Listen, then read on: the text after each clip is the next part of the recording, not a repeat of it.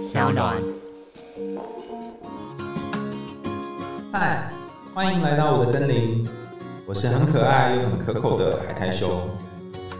海苔熊心里话，在这里陪着你。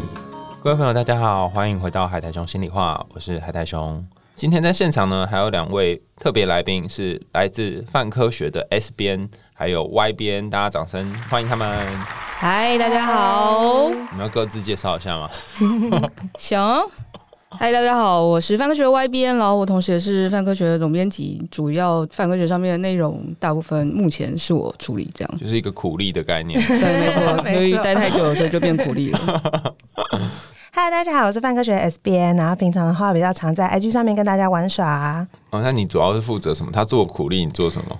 我做快乐的部分，跟大家玩的部分，也是鼓励，也是鼓励。所以像什么提问啊，跟粉丝互动啊，都是你在负责的。嗯，大部分是。哦，好辛苦。哦。好，接下来我们是有一系列跟性有关的文章吗？还是什么？对，我们就是年末的主题是性教育相关的主题，这样子。哦，你说在那个泛科学上会有相关的文章？对，会有文章，那还有一些 podcast 的部分。哦，因为我们就是很少在童话里面提到性，可是其实童话每一个童话都有隐喻性有关的东西，但是谈的方式可能跟科学比较不太一样。不过我觉得也蛮好玩，就是说如果要谈性迷思的话，比较容易会有的性迷思是什么呢？因为你比如说这你年末会做一群跟性迷思有关的东西吗？比较常见应该是跟生理相关的吧，比如说就是比如说一些呃就是大特征啊，呃比如说阴茎。大会不会就比较舒服啊？嗯，比如说大家其实不太认得女性的那个性器官，对这件事情蛮神秘的。对，真的耶，好奇怪哦。就是很多男生在进行这做爱的过程，就很急着要进去这样，然后却发现其实都没有入口在哪里？对对对，都没有仔细哎，在哪里也？找老半天找不到这样子，就没有上面没有贴一个箭头。不好意思，在这边有时候连女生都不太知道。因为我有一次去买棉条，跟我朋友，然后他就很困惑看着我说：“棉条塞哪里？”我说：“塞阴道啊。”他说：“那不会不小心塞到尿道吗？”我就。呃，但是棉条塞在尿道应该有点困难吧？就是蛮难的，所以你要先把它搓成很细的你 搓的很细也塞不进去，然后加润滑剂才塞，可能应该很痛，对不对？很痛，所以基本上就是不太可能塞到尿道，因为根本塞不进去。于是我惊讶的事情是，等等，你跟他是不是？你跟他们是不是不太熟？好，那我们先来考考听众哈。那个，如果从你的前侧，就是你腹侧、腹侧、腹侧到你的背侧，就是呃，好，为什么？上课就来就开始讲什么 解剖学、解剖学、解剖学。请问在最前面的洞是哪个洞？呃，女性最前面的第一个洞是什么洞？然后在中间啊，最后是什么洞？这样子哈。像我们有三个选项，一个是一个是阴道，一个是尿道，一个是肛门。然后哎，你觉得大家排列是哪一个？好，大家可以下面留言，然后你就会发现，哎，你到底会不会答对？我们还不从就是外面到里面，什么大阴唇啊、小阴唇啊，然后阴蒂啊，再全部加进去。对，如果再全部混在一起，你就开始觉得人生有点混混杂，有点困难这样子。对，好，所以就是哦，还有一个是那个阴茎道，阴茎阴大我可以回答，因为男生只有只有我在场，只有我一个男生，就是大家都会好奇说，到底是不是阴茎比较大，做比较做起来比较爽嘛，对不对？好，第一件事情是，呃，百分之七十的女生认为做爱爽度并不是来自于阴道角，所以其实。插进去这件事情的爽，大概只占百分之三十。那第二件事情，就算插进去爽，大家不都说香明三十公分嘛，对不对？大家都很 care 那个长度嘛，对不对？长度没有用，粗度比较有用。而且，但但学术上不能用粗度嘛，这很难算，所以我们会说直径。啊是没错，他那时候还有测直径的那个仪器，然后就觉得，哎，等等，一放上去的时候，感觉直径就不太好测，那种观测者效应。对对对，就很怪，因为你要想旁边有人在看，然后他我们通常实验是这样做的啦，就是说我们会请当事人在一个空间里面，然后叫他在里面看影片导墙，然后他就会给你一个有点像是橡皮筋的东西，嗯，然后。因为你勃起的程度大或小，就会使那个橡皮筋变大或变小。嗯，然后经过这橡皮筋测出来你的圆圆周，圆周之后去除以那个圆周率嘛，对不对？然后就会获就会获得直径这样子。哦然后所以我们会分成勃起前直径、勃起时直径，然后还有射精后直径三个不同的直径。然后我们就会看说，那直径多大的会让女性觉得最愉悦这样子。那怎么会知道呢？哈，就我们就请志愿者让不同呃直径的男生跟他发生。没关系，从脑看哪一个比较爽。那另外一个是请不同长度的，经过一番精密运算，我们就可以得到是长度比较重要，还是粗比较粗度比较重要。所以下次。我们应该跟大家说，你们不要去想三十公分的长度，应该想三十公分直径。哎，三十公分直径 有点危险，有点太粗了，手机会撑爆之类的。好，那这就是我们今天节目的尺度，有没有点那个？可以赶快左转。对对对对对对，好，反正就是这样。然后啊，所以这性迷思的其中两个常见的，没错。嗯嗯，然后我们就是要打破这些性迷思。嗯，然后主要是关于呃，其实关于 A 片里面谈的一些事情啊，我们还会谈一些关于，比如说性偏好症哦，你偏好什么恋童啊，或是跟妈妈，或是物体啊，哦，或是对特定的，比如说声音啊，哦，好有趣哦，天哪！哎，大家一定要关注那个泛科学的呃性迷思相关的这个系列的主题。嗯，佩奇，你都不讲话，你是觉得很 很可怕，也很紧张，你很怕讲的就透露露馅了，对不对？好，就 S 边他现在就是呈现一个很紧张，然后没关系，等下让你讲话。好，那我们就一如往常，我会先讲一个故事，然后再问问看来宾有什么想法，印象最深刻的段落。好，然后大家都说每次听我们节目都没有听完，因为会先听到睡觉，那也没关系啊，反正人生嘛，就是。睡觉是一件很重要的事情，我们就如果你听到睡觉，你就睡着吧，哈。好，那大家可以选一个舒服的位置，或者是呃舒服的躺下来。如果你可以躺下来的话，哈，然后到一个安全的地方，然后我们来听今天的故事。今天的故事是一个非常经典的故事。前阵子我在考童话治疗的时候，就是考试的时候，呃，它是一整门的科目这样子。然后这个故事是必考的一个故事。好，那我要讲这个故事叫做《三根羽毛》。我念完标题之后，你就可以想一下，我们前面谈的是性，然后后面谈的是羽毛，然后让你联想到什么？好，那我们就开始讲这个故事喽。从前有个国王，他有三个儿子，老大、老二都相当聪明，小儿子却头脑简单，不爱说话，人们都叫他缺心眼。国王年纪大了。觉得必须由谁来继承他的王位，于是他把三个儿子找来，然后对他们说：“哎，这里有三根羽毛哦，你们按照羽毛所指的方向去找一块地毯，谁能带回最美的地毯，就能够继承王位。”说完呢，羽毛就光吹了那个羽毛，然后羽毛一片往东，一片往西，第三片呢就飞了一下，直直的落到地板上。你有打过那种羽毛球吗？然后你很拼命打，之后说：“哎。”怎么不见了？哦，原来粘在你的拍子上，或者就叫正前面的地方，完全没有飞的那种感觉。好，那大家还记得吗？国王说，呃，如果羽毛去哪里，你们三个王子就要去哪里找啊，对不对？所以两个哥哥就分别往东西去找，但最后一个最后一个这个小弟很衰，他就只能在原地找。然后小王子很难过，因为他觉得就是他的羽毛没有飞 在原地，所以他只能瘫坐在地上。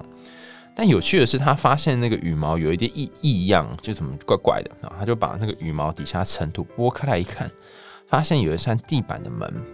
他把那个门板掀起来，然后沿着阶梯往下走，走到尽头又看到了一扇门。他敲了敲门，听到人在里面说：“青青侍女跛着脚，跛脚小狗到处跳，悄悄会有谁来到？”听不清楚或者不能理解这段话是什么意思，没关系，各个童话的书里面这段话都不一样哈，大家就把它当成是一个咒语就可以了。于是小王子就打开门，门后是一个巨大的蟾蜍，而且呢四周挤满了很多的小蟾蜍，有没有觉得恶心哈？大蟾蜍就问小王子说：“你要什么呢？”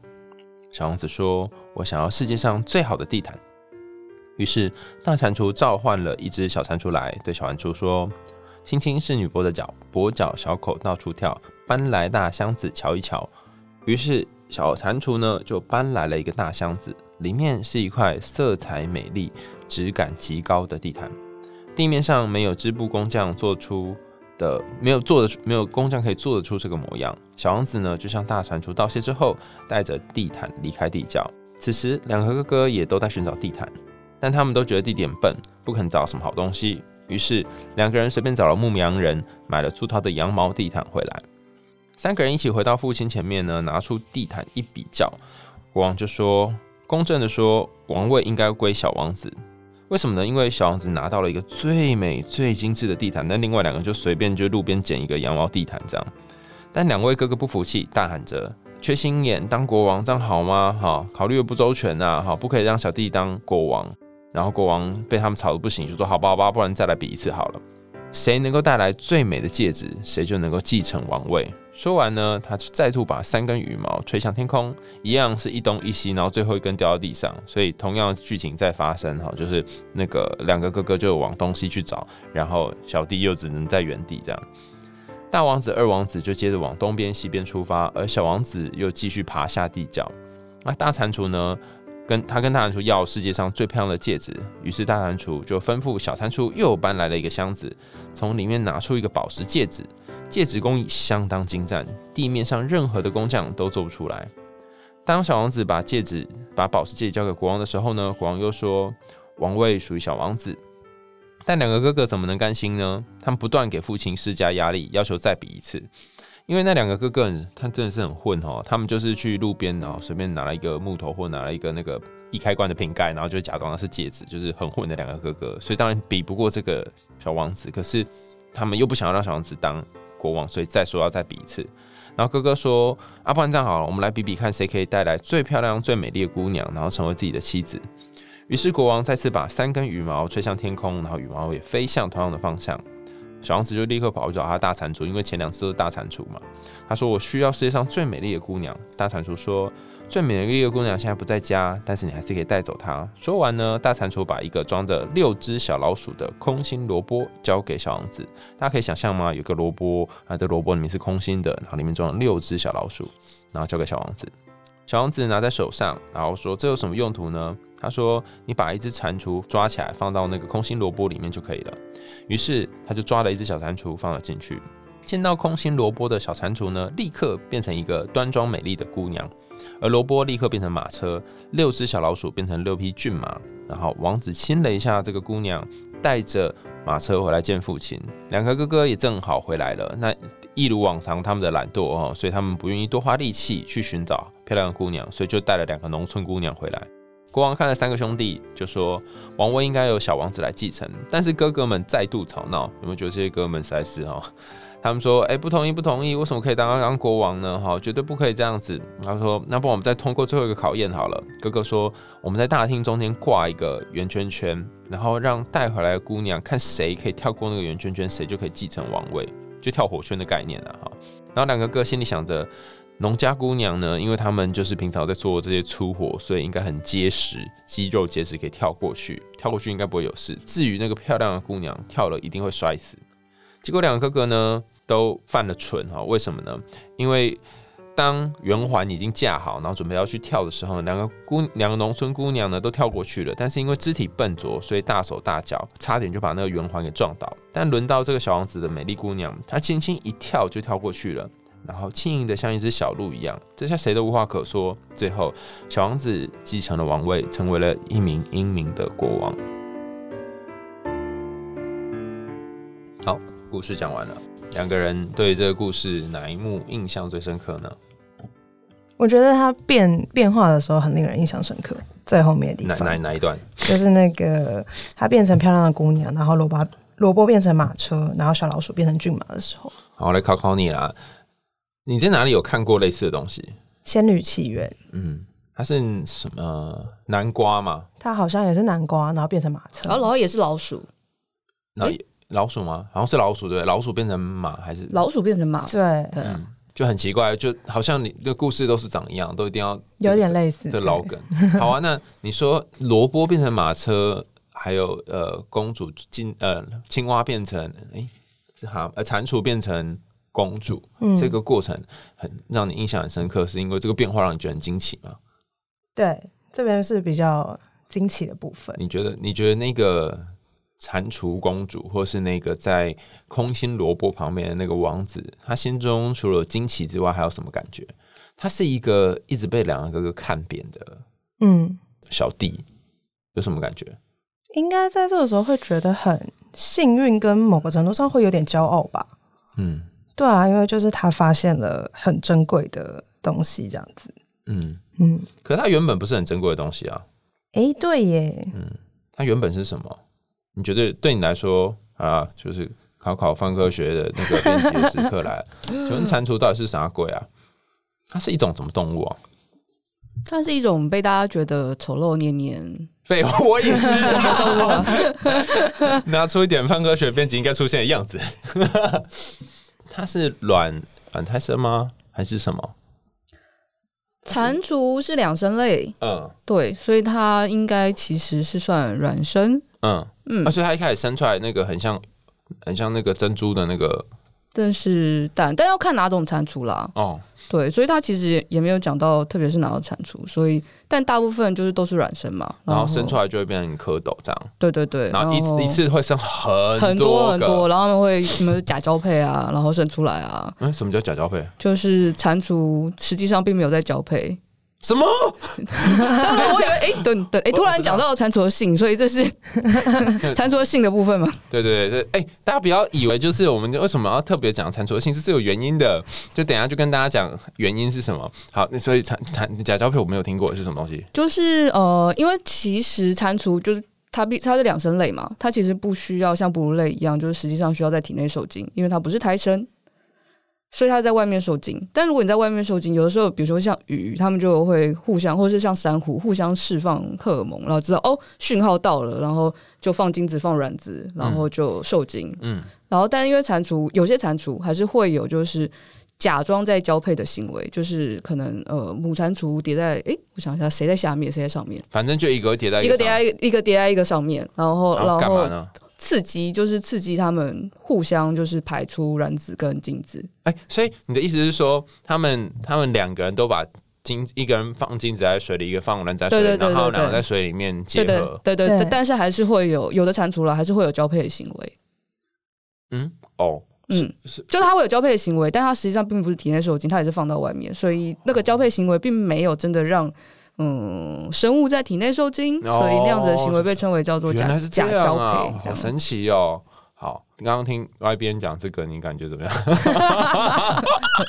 你也不知道对不对？好的，有啊，知道这个东西了。然后刚会一，其实会一直想到，我不知道这这个故事一直让我想到各式各样的故事。好，你说说看。因为像刚刚最后就讲到蛤蟆一直给他就是东西，应该说蟾蜍一直给他新的东西这样子，然后就会一直想到那个。帮公主捡金球的那一只，你说青蛙王子的那一只？哦哦哦哦，那只青蛙好像都一直帮公主做很多事情。对啊，还蛮工具人的感觉。所以其实这只蟾蜍，它从头到尾就是一只工具蟾蜍吧？不知道哎，会默默的，好像有点这种感觉。那看完这个故事，你觉得从头到尾都是一个工具蟾蜍？你有什么 feel 吗？我愿意相信他不是要，嗯，我觉得他可能比工具人再多一点，就是他看到了这个小王子的好的特质，然后因此想要帮助他这种感觉吧。嗯，对，嗯，所以就会是他在他能力所及的范围里面，就是。因为认可他，所以多给了他一些东西，这样子。就 S 边不过是念教育的，所以搞一搞就告诉我们说，就算你是一只蟾蜍，或者就算你是一个看起来很鲁的小王子，但是会有另外一个人看见你，他可能也是一只蟾蜍，但他最终会变成一个漂亮的公主，这样子啊！你你要你要相信会有一个人看到你。怎么办？这样是不是太正向？对，我觉得你整个整个整个扭扭 转到非常正向的局局面去。刚刚还在那个假交配，现在突然变很正向。好，那你呢？我有点困惑的事情是，就是老大跟老二，就是大两个王子，大的王子很很说他们很聪明，然后一直不断就是在每一次就是不同关卡的时候说不行不行，这不公平，再一次。嗯。但再下一次还是敷衍敷衍爸爸，就是想说你到底在想什么？你们都已经知道，就是王位是要靠这件事情争吗？然后你们也知道，就是这件事应该要认真做啊。然后每次循环的时候，仍然实行一个敷衍的动作。哦，所以你一直不能理解说为什么他们要敷衍？对啊，就是你明明就知道，然后这次新的机会也是你求来的，嗯，然后你再下一次，你仍然是找了最嗯方便，或者是找了就是仍然是像上一次就是一样的方式去去做这件事情。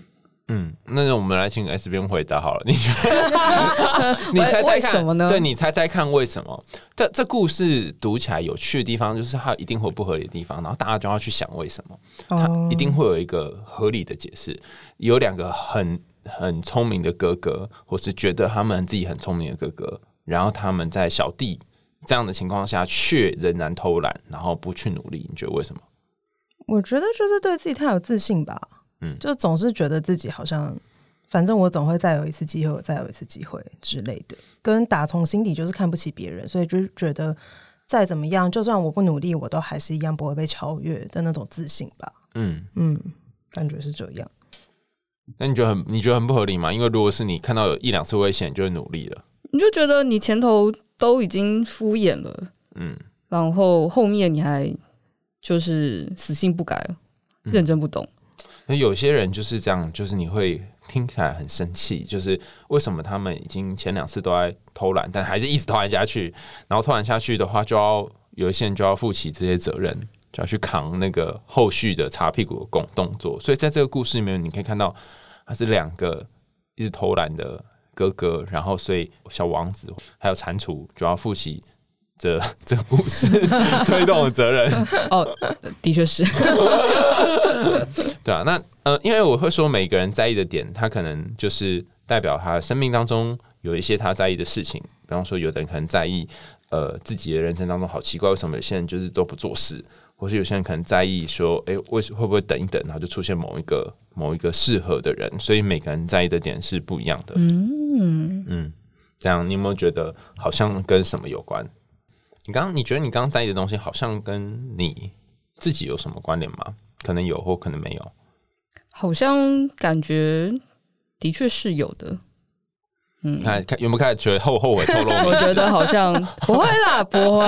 早知道我们就不要讲名字，没有在怕的。好哦，对你来讲，那个呃，站着茅坑不拉屎，自恃聪明不做事。我觉得反而会让我自己觉得，我可能自己比较像是，讲了老半天，讲老半天，自己比较像是就是死性不改的人。哦，真的，我以为你，你刚刚你不是说你做苦力，我以为是那个小王子。没有，你会反而觉得，比如说旁边就是我的同事，然后我同事常常看我赶死线，对，同事就会就会一直看你，想说为什么你每次都要赶死线？但因为每次死线都赶的蛮好的，就是死线在那里。嗯，但是都会在实现前把事情做好，然后就觉得 OK 行啦，长得就像这样。哦，那他可能赶死线你都做什么？我们旁边交集的小时候都在从他回，跟把其他提醒他，把其他边缘的事情做掉了。对哦，所以你也是有有一些其他功能的，但是总之你就会觉得为什么为什么你要拖拖拉拉这样子？但我某个程度上理解啦。怎么说？因为有的时候就是你把东西压到最后一刻做的时候，反而会做的比较好，就叫做番茄酱工作法。没错，挤到最后一刻可以挤出所有的东西来。嗯，所以这些看起来这个大二儿子好像都在等一个。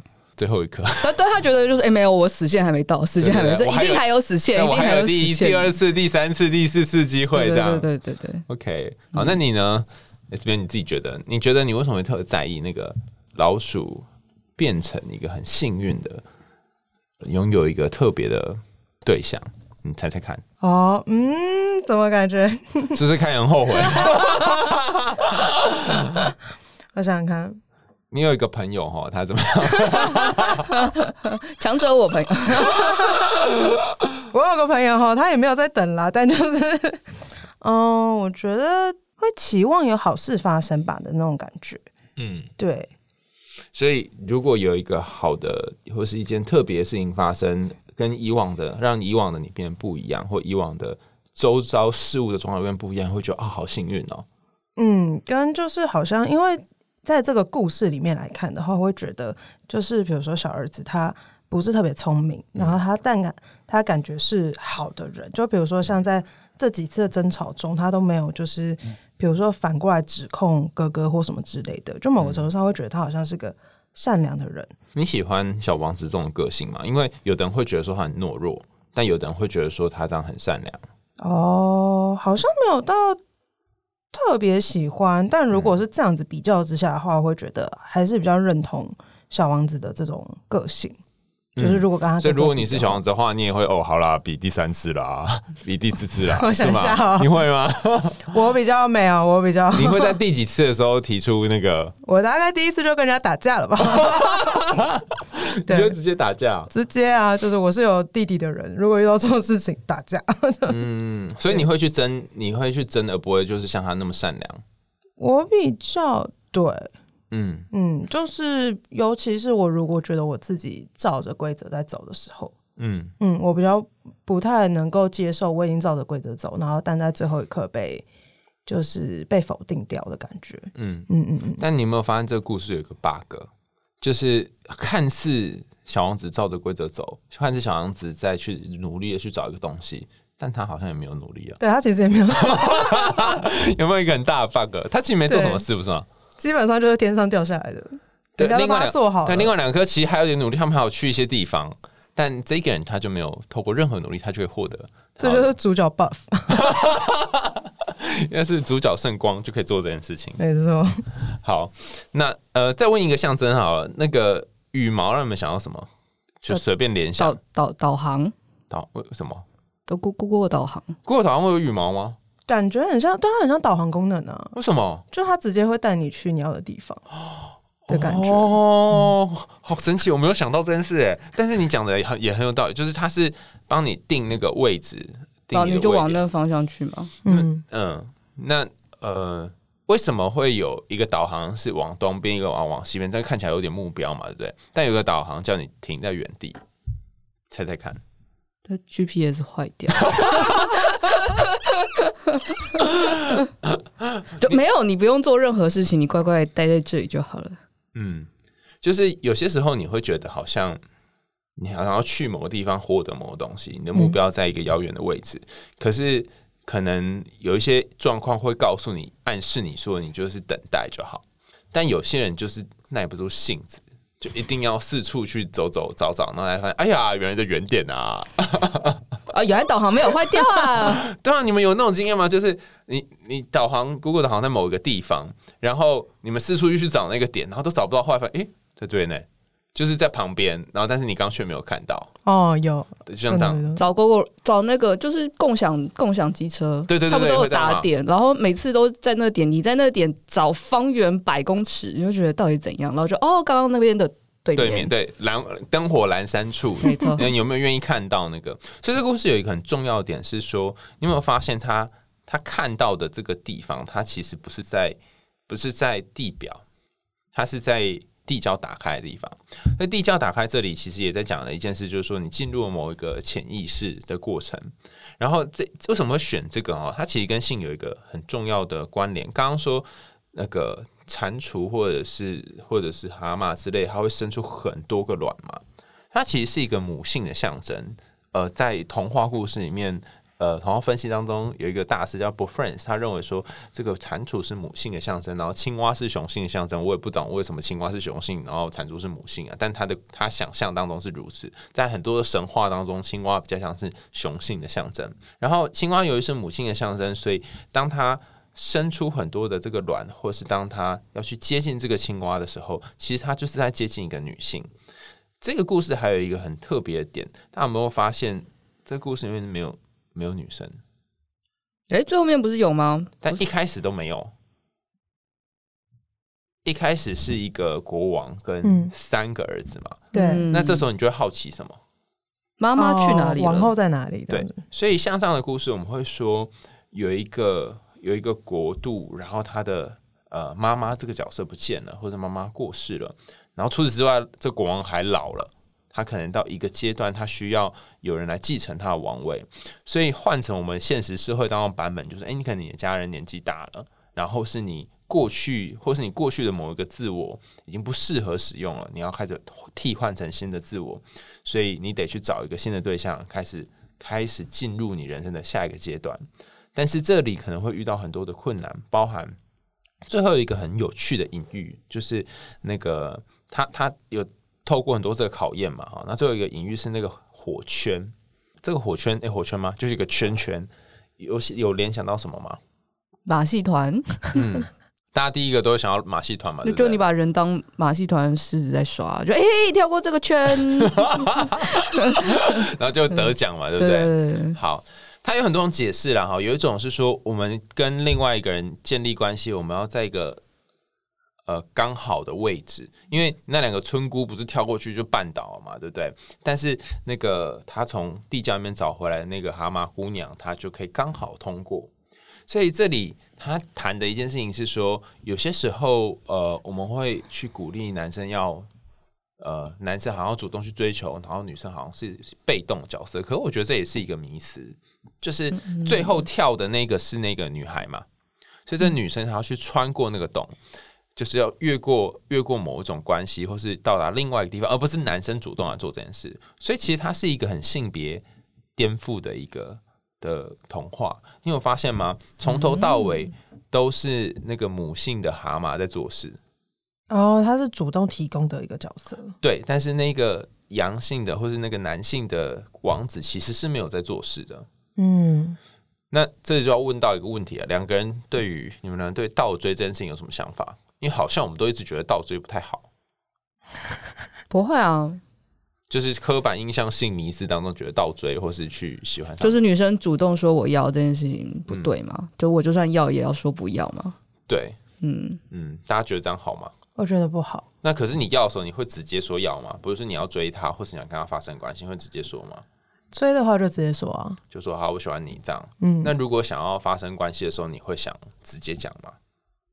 好像多少还是会，哦，对耶，好像多少还是会想要委婉一点。对啊，为什么不公平啊？就是在场唯一的男性觉得不公平。没说不公平啊，对啊，所以我们就是在姓名是要破解这一块，应该要应该要两个人都要讲才对啊。对啊，那为什么不讲呢？讲好像就显得我很饥渴。嗯，因为我觉得在我们的性别框架下，有的时候你去表达这样子的想法的时候，很容易跟一些负面的词汇去做连接。哦，如果你讲说你想要，或是你想说你想想做，人家就觉得你很淫荡。之类的。那你等等等等等等，那为什么男生讲不有这个问题？因为之前不是讨论那个没有什么科学的动物性嘛，就是男生在想这件事情，生理男，大家会觉得生理男在想这件事情本来就很合理啊，哎、不公平啊！为什么超不公平啊，这超不公平啊我我们讲就好像很合理，但女生讲好像不合理。嗯，哦，所以就要透过委婉的方式。我觉得就是我是认为应该要可以直接，对，但真的是在这样子的状况下，你要直接，其实我觉得还是需要很多勇气。所以会有很多担心，担心对方会怎么看你，或担心社会框架会怎么框住你。对啊，嗯，所以你看这个这个故事，它有一个有趣的，最后有一个有趣的隐喻是，他他为什么要要搞三遍呢？就是他没有办法第一次就讲，他没有办法第一次就说我要你，我没有办法第一次就说我要跟王子在一起。首先，我得先确认这段关系是安全的，所以第一个给的是地毯。地毯让你觉得这个地方是安稳的，它属于你的地方，你确定这个人讲的是安全的。第二个，他要求的是戒指，戒指讲的是承诺或是规则，我们要在某一个规则或某一个承诺底下，我们才能够往前。然后第三个，这个这个真正的真正的呃公主才出现，前面都是那个假装的那个蛤蟆嘛，嗯。也就是说，很多时候或者假装的蟾蜍，很多时候你没有办法把你真正的部分给他看到，然后等到戒指跟那个地毯都准备好了，你才要给他看到你真的自己。然后这时候你还不能说我要跟你做爱，我还不能讲这些哦，我要等到最后两个哥哥要求了，然后别的女人也试过了，你看吗？两个女人不是越过那个那个环火环之后，圈圈之后，她才要过去，所以这是多么迂回的一个过程好。复杂，累，对，好累。但你们不就是在享享受，不是在经历这种辛苦的累吗？累，对，如如果可以直接讲的话，你们会想要直接讲。如果活在一个直接讲的社会，会啊，对啊，所以如果在后续那个范科学有关性迷思的文章当中，想要教育下一代。下一代们，因为可能他们会不知道怎么教小孩，要怎么办啊？要怎么教他们直接讲？因为直直接讲真的本来就对我们很难、尤其是对女性特别难。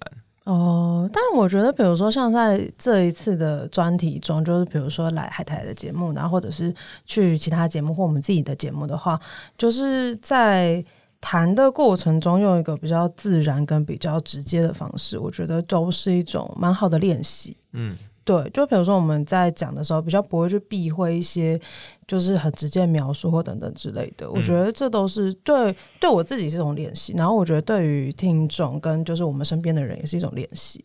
就大家要慢慢习惯这件事情。你讲的好好，它有一点像是去掉某种敏感，对，去掉某一种你不敢讲的那个伏地魔的感觉，那个不能说明。对 啊，在讲久了之后，好像就习惯了。像我们办公室现在就这样子，大家就习惯了。因为刚开始有，比如说设计师就会很害羞，对然后但因为我们要，我们是用就是椅子去代表人跟人之间做爱的姿势，嗯，然后他本来在讲做爱的时候就会，他就很害羞对他就会笑，然后就那个词本身就不会出现这样子。